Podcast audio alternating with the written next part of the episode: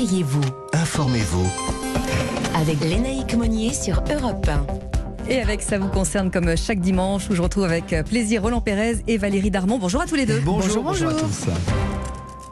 Sujet euh, sérieux hein, avec vous, euh, Roland. Dans un premier temps, qui est dans l'actualité cette semaine, on va parler euh, de l'euthanasie qui sera rendue légale peut-être quand et comment. On verra tout ça avec vous. Et puis, on finira de façon un peu plus légère avec l'obligation pour les bars et les restaurants d'indiquer dorénavant la provenance du vin. Ça, ce sera d'ici quelques instants. Commençons donc par la fin de vie avec cette annonce du gouvernement qui date d'il y a quelques jours d'organiser en octobre une convention citoyenne sur ce sujet qui questionne hein, depuis euh, longtemps les Français. Expliquez-nous tout ça. Oui, Lénaïque. Alors en fait, cette question difficile du droit ou non de l'euthanasie est revenue sur le tapis très récemment à l'occasion de la cérémonie élevant Lynn Renault au rang de grand choix de la Légion d'honneur. Je ne sais pas si vous y étiez. Euh, non. non. Mais j'ai vu les images et j'ai entendu Lynn Renault, effectivement.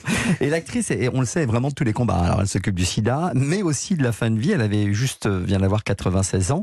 Et Emmanuel Macron l'a rappelé dans son discours à propos de cette grande dame. Je le cite, votre combat pour mourir dans la dignité vous ressemble et nous dicte que c'est le moment de s'en préoccuper et nous le ferons. Alors il y a quelque chose qui existe. Hein. Il y a déjà une loi, la loi Leonetti, qui, qui est la dernière en matière. Qu'est-ce qu'elle dit cette loi? Alors cette loi adoptée en 2016 interdit toute forme d'euthanasie ou de suicide assisté, qui sont autorisés, vous le savez, dans certains pays mhm. près de chez nous, d'ailleurs la Belgique, les Pays-Bas, le Luxembourg, la Suisse et même l'Espagne. Je vous rappelle que l'euthanasie consiste à provoquer la mort d'une personne souffrant d'une maladie incurable et en proie à des douleurs insupportables et qui demande ce droit à mourir.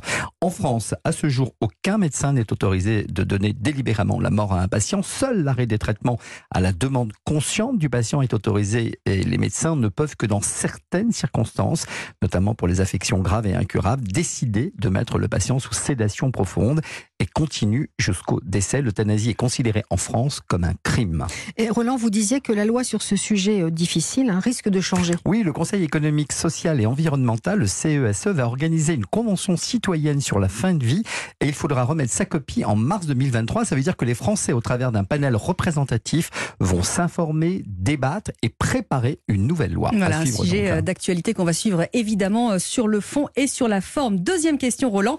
Les plus joyeuses, on a parlé de vin tout à l'heure ce matin déjà avec euh, Olivier Pouls. Là, on va parler de la provenance euh, qui va devenir également, qui est dans l'actualité également, euh, la provenance des vins.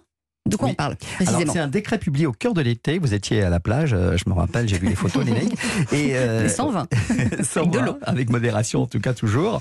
Et euh, bah, les bars et les restaurants vont avoir l'obligation d'indiquer dans leur menu carte des vins et autres supports, vous savez, les ardoises qu'on a, qu'on nous présente très souvent, la provenance des vins proposés avec à la clé une amende en cas de non-respect de cette nouvelle obligation. Donc plus de tournée du patron, fini. non, la cuvée du patron, c'est terminé.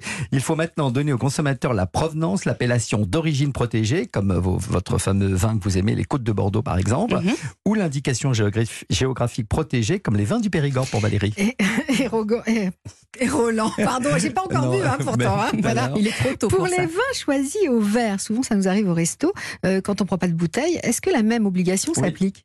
Vin servi au verre, au pichet, c'est la même chose et en cas de non-respect de cette nouvelle réglementation, le commerçant écopera d'une amende de 1500 euros. Alors pour les bouteilles, on sait comment on les recycle, comment on les trie, on met ça dans la poubelle blanche avec un petit trou.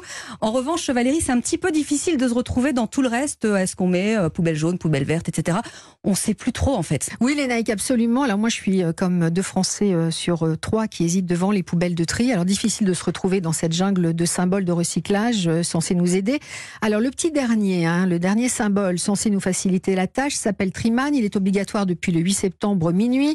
La vraie question qu'on va poser ce matin à Laure Castanino, responsable connaissance et information des consommateurs chez Citeo, c'est une entreprise qui a pour mission de réduire l'impact environnemental des emballages et des papiers. Bonjour Laure, merci d'être avec nous. Bonjour Valérie. Alors pour éclairer notre lanterne, on a une question. Que va nous apporter concrètement ce nouveau logo Triman? C'est une silhouette stylisée avec trois flèches à côté et il y en a déjà pas mal des logos. Alors exactement, le Triman et surtout l'infotri hein, qui l'accompagne, il doit faciliter la vie du consommateur quand il fait le tri. Vous l'avez dit, il y a 4 Français sur 5 qui ont des doutes au moment de trier leurs emballages. Donc l'infotri, elle doit vraiment évacuer les doutes en donnant une règle de tri précise pour chacun des éléments d'emballage. Euh, et en face, ça devrait aider le consommateur à agir. Alors la boucle de Möbius, elle dit quoi maintenant par rapport à Triman? Qui ressemble à un petit super-héros d'ailleurs. hein. Il y a deux différences majeures hein, entre le Triman et la boucle de Möbius. En fait, la boucle de Möbius, ça signifie que le produit ou l'emballage est théoriquement recyclable. Je dis bien théoriquement parce qu'elle ne fait l'objet d'aucune certification, alors que le Triman, lui, il signifie simplement que l'objet ou l'emballage fait l'objet d'une règle de tri, donc qu'il soit recyclable ou non. Alors, euh, le logo qu'on retrouve tout le temps aussi, c'est les, c'est les flèches vertes en forme de rond ou ce qu'on appelle aussi le point vert. Est-ce que ça va disparaître ou est-ce que là aussi c'est maintenu Parce qu'on en, on en a déjà trois là. Alors, ce logo, effectivement, il est aujourd'hui très bien identifié par les consommateurs, mais il est souvent mal compris. Il faut savoir qu'il est plus obligatoire en France depuis 2017 et effectivement, il va être amené à disparaître parce qu'on considère qu'il peut induire le consommateur en erreur sur la règle de tri. Quand on fait nos courses, on retient quoi précisément quand on veut bien faire? Alors, on vient faire, on, comprend que c'est c'est parfois compliqué parce qu'il y a une multitude d'informations à prendre en compte. Euh, moi, je dirais plutôt qu'il s'agit de se questionner sur l'ensemble de ces usages d'une manière générale. Ça passe effectivement par les choix de consommation quand on fait ses courses, certes, mais aussi par l'utilisation qu'on va faire des produits et par les géco-gestes, dont euh, le tri des emballages.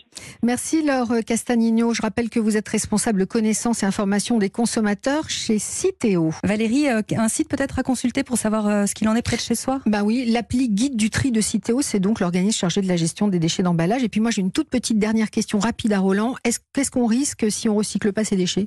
35 euros dans un premier temps, 75 euros si vous récidivez. Voilà. Bon, bah voilà, on va, on va vite ranger les poubelles. On va faire attention. Merci à tous les deux, à la semaine prochaine. À la semaine prochaine.